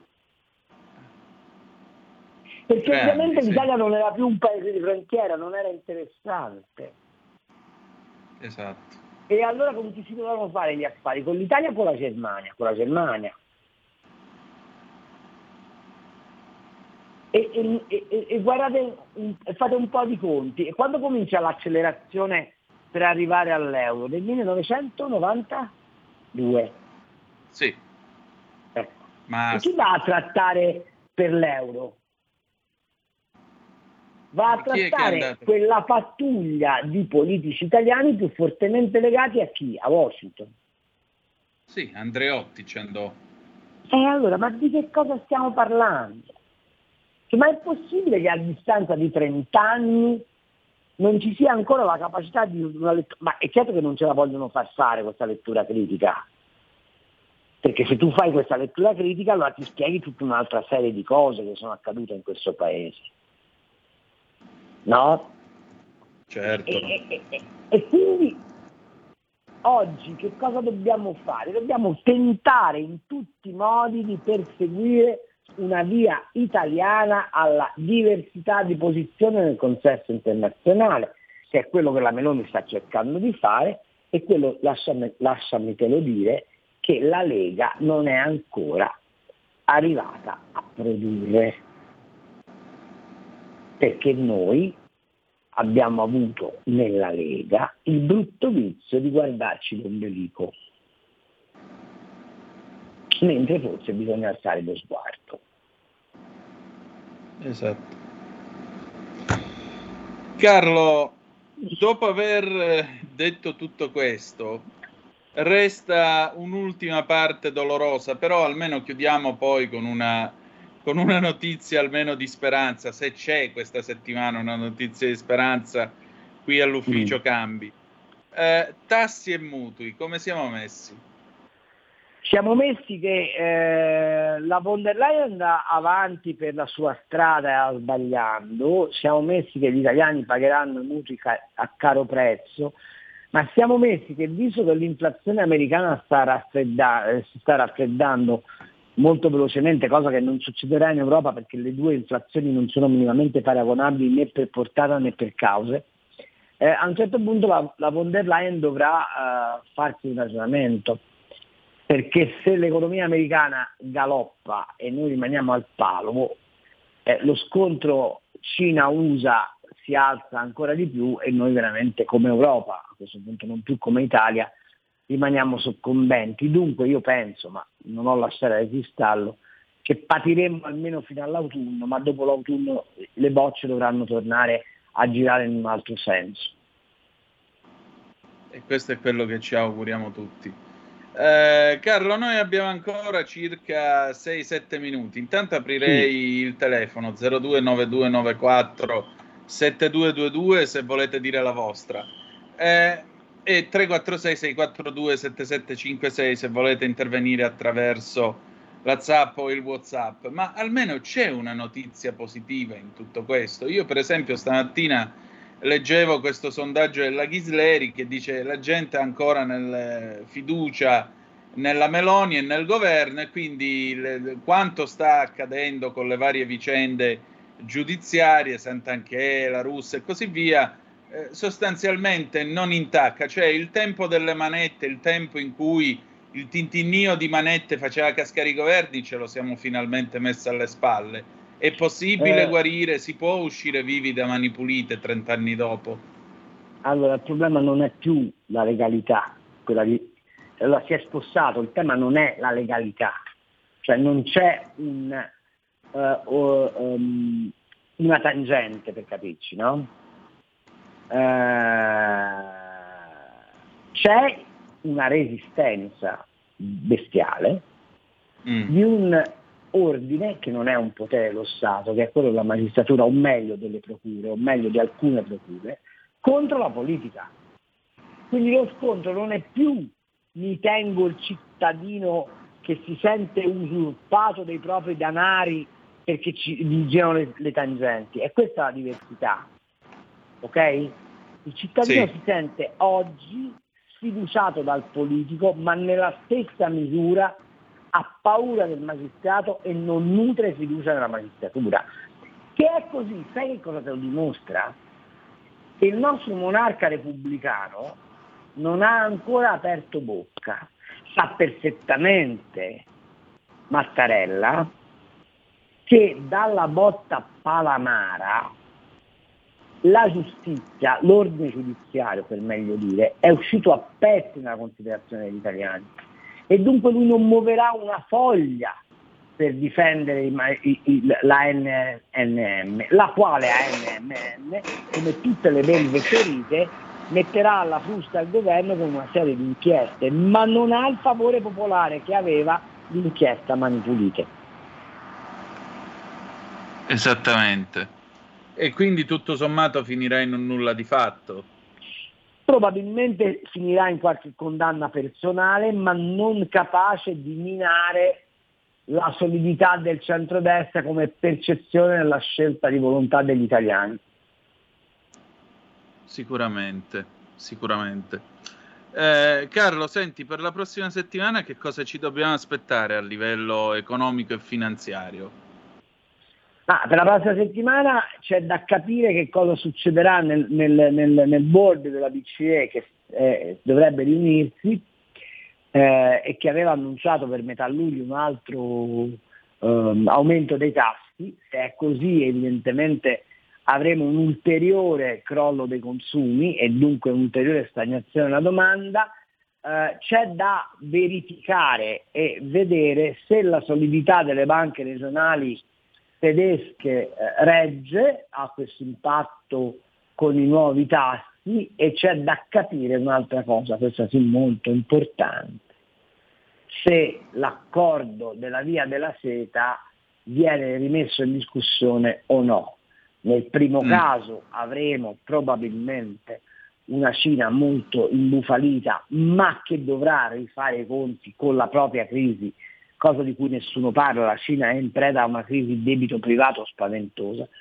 Ehm, e quindi può essere che ci sia un riequilibrio a livello internazionale. Se invece l'accordo sulla via della seta passerà come era stato approvato dal governo Conte, 1, Conte 2 e anche a livello europeo la von der Leyen insisterà per dialogare con Pechino cercando di tutelare gli interessi tedeschi, allora c'è da aspettarsi un contraccolpo piuttosto forte quel che- per quel che riguarda ordinativi e produzione industriale europea, almeno in prospettiva.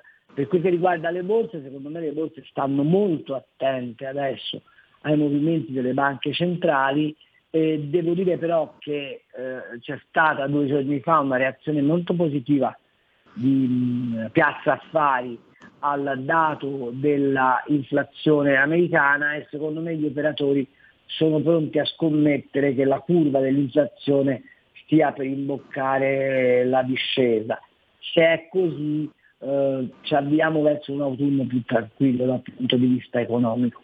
Altro dato eh, che lo do, per- lo do oggi, avete sentito i mille piagnistei sul turismo che non ci sono occupati, bla bla bla bla bla, bene, l'occupazione sul turismo è aumentata del 35%, perché i dati poi vanno letti fino in fondo. Non è vero che i ragazzi non hanno voglia di lavorare, non è vero che non c'è eh, possibilità di trovare lavoro, è vera una cosa, che serviva una narrazione da piagnisteo per sostenere quella follia che è stata il reddito di cittadinanza e fortunatamente ce lo siamo messi alle spalle.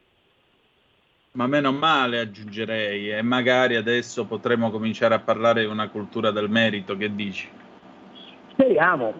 Certo, quando poi vedi che la Venezia viene fischiata perché osa eseguire Puccini e le danno della fascista, una donna che è la più straordinaria interprete della musica sinfonica in questo momento in Europa, ti domandi, ma quando è che smetteremo di guardare gli occhi con la lente deformante del tifo e cominceremo a guardarle con la lente di prospettiva del cannocchiale per intravedere il futuro? Ma questa è una risposta che né te né io né credo i nostri ascoltatori che hanno avuto la pazienza di, se- di seguirci hanno.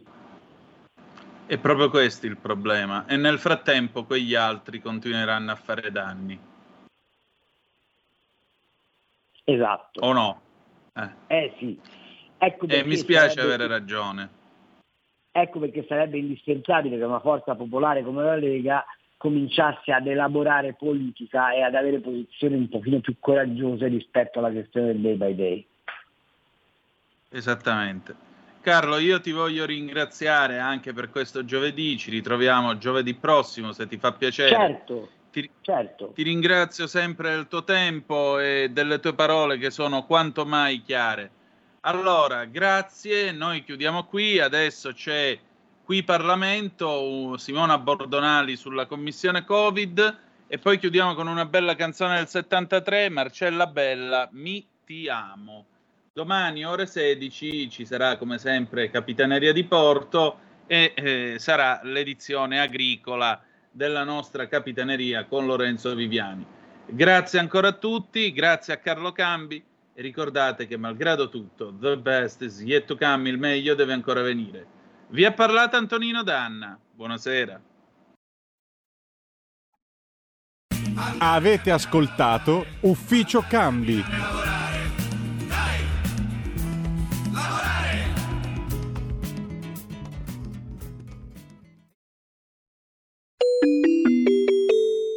Qui Parlamento. Grazie Presidente, sarò breve perché so che i tempi non ci concedono di intervenire a lungo, però ho sentito tante parole, ho sentito che si vuole fare speculazione, andare contro i governi precedenti.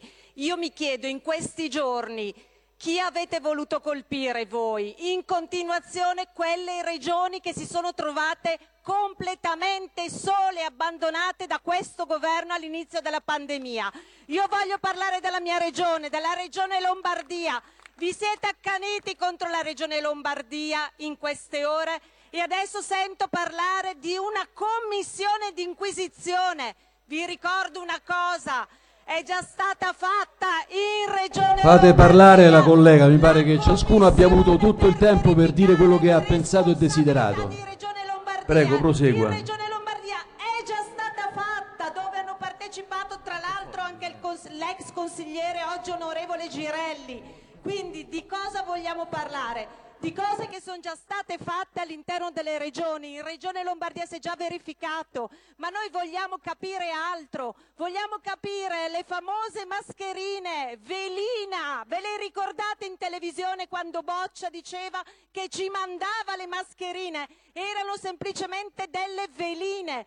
Questo va approfondito, va approfondito perché le mascherine ordinate da Regione Lombardia venivano bloccate alle dogane e quindi i nostri sanitari nelle nostre case di riposo non c'era il materiale necessario fin dall'inizio, fin dall'inizio. Le responsabilità delle regioni sono già state verificate all'interno delle stesse regioni dai componenti dei consigli regionali del governo e di quello che è mancato ad inizio pandemia e soprattutto della mancanza di un piano non se n'è parlato ed è giusto questa commissione vada a indagare su quello che è mancato perché non si ripeta più in futuro. Grazie. Qui Parlamento. Avete ascoltato Capitaneria di Porto.